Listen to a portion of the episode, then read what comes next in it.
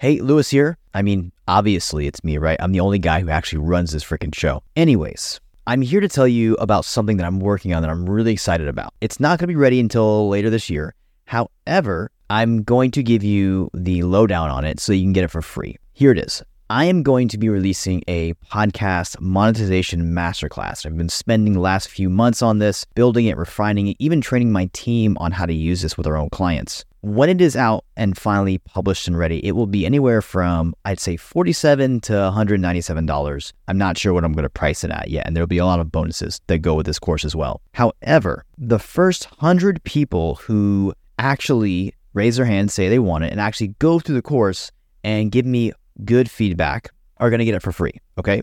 So if you want to be one of those 100 people, there will be a link to a page where you can sign up and add your name to it and your email. And then I will send you the 1.0 version of this course when it is out. All right. You'll be one of the first 100 people. Once I hit 100 people, I am shutting it off and it will be a paid product and that will be it. All right. So make sure if you want this course for free, be one of those 100 people because that is the only way you will be able to get it for free. All right. That is it. Now back to this episode. All right. What is going on, my friend? Welcome back to the Podcast Domination Show. In this episode, you're going to learn the three to five things I wish I would have known before I launched my podcast. Now, I'm going to give you some tough love here. And uh, don't take this the wrong way you may throw see me throw a couple of f bombs out.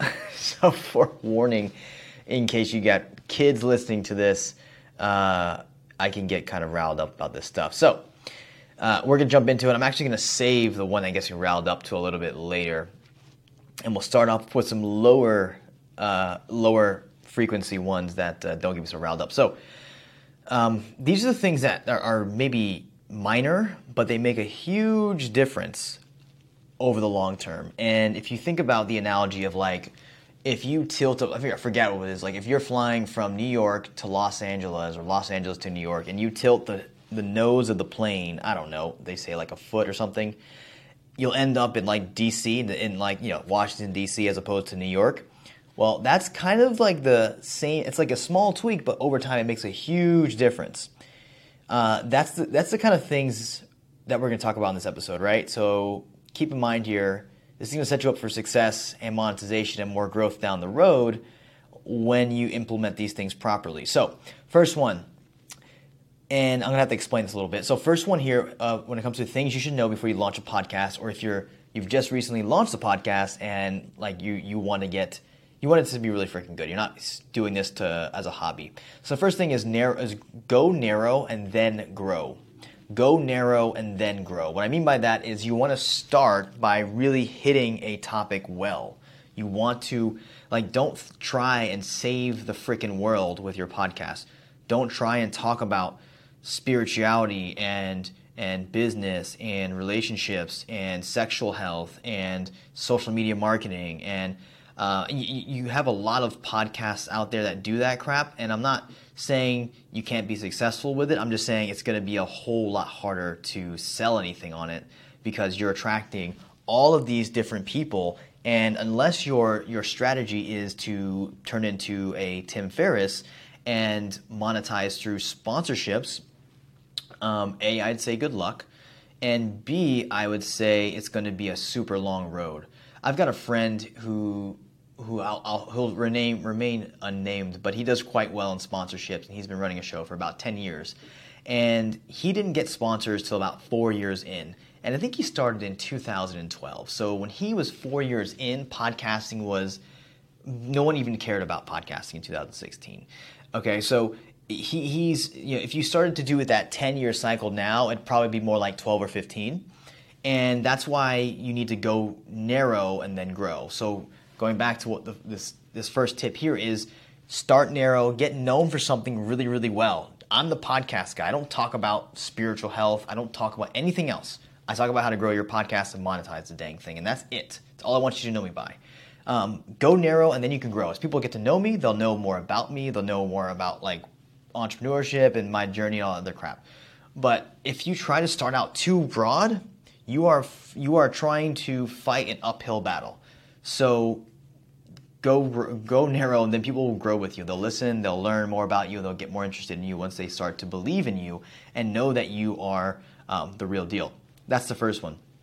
Second one is to have low barrier goals when you are launching a podcast, meaning you want to have goals that no matter if zero people listen, um, if if it completely goes the opposite way of which you decided or wanted it to go, uh, you would still be able to uh, be okay at the end of the day because you've built in some goals that don't require a single download to uh, to achieve. For example, let's just say you one of your goals was to write a book, and partially you can use the you wanted to use the podcast as part of that content. So you can bring on people, you can do episodes that are gonna yes be a great episode, but they're also gonna be something you're gonna come back to later on when you go to write that book.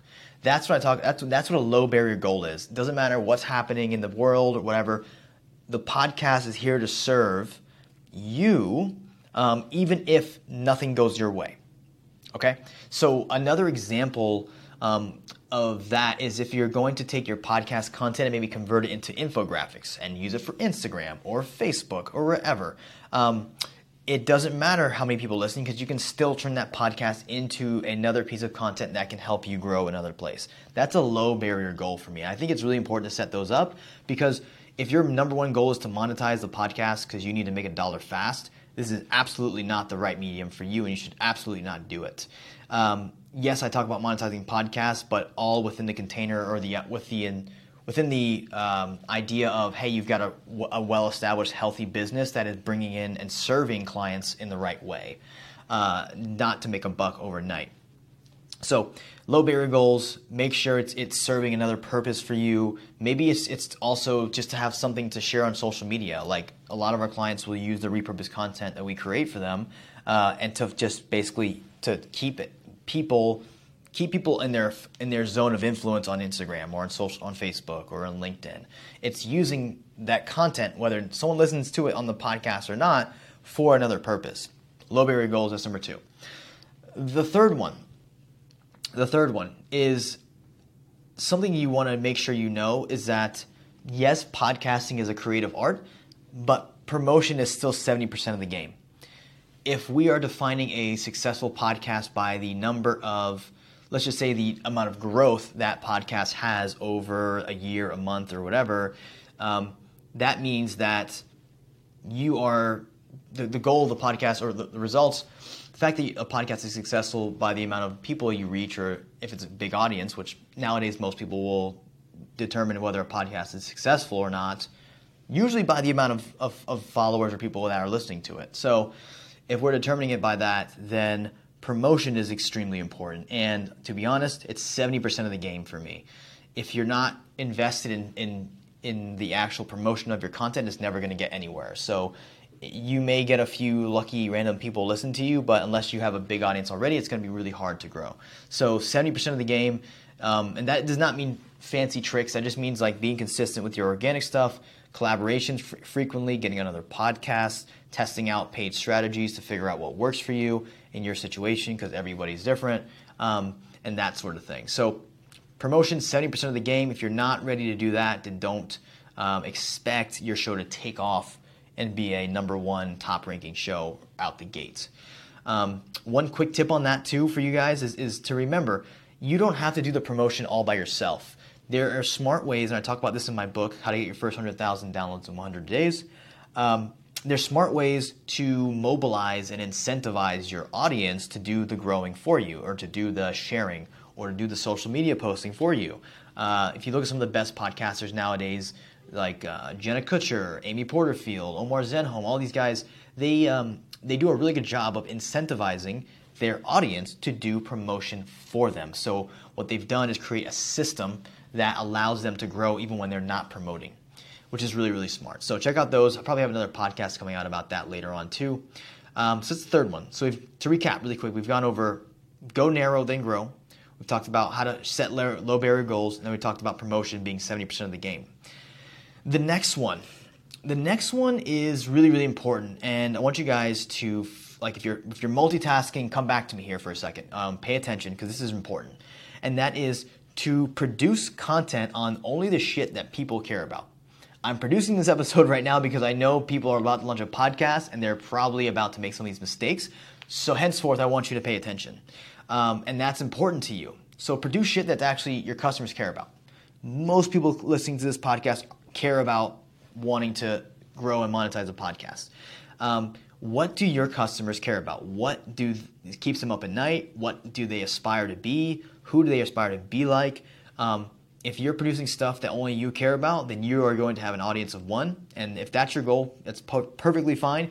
But that's probably not the goal of most business owners and and, and uh, founders and CEOs. So um, focus on what your customers care about, not just interviewing a bunch of other people in your space.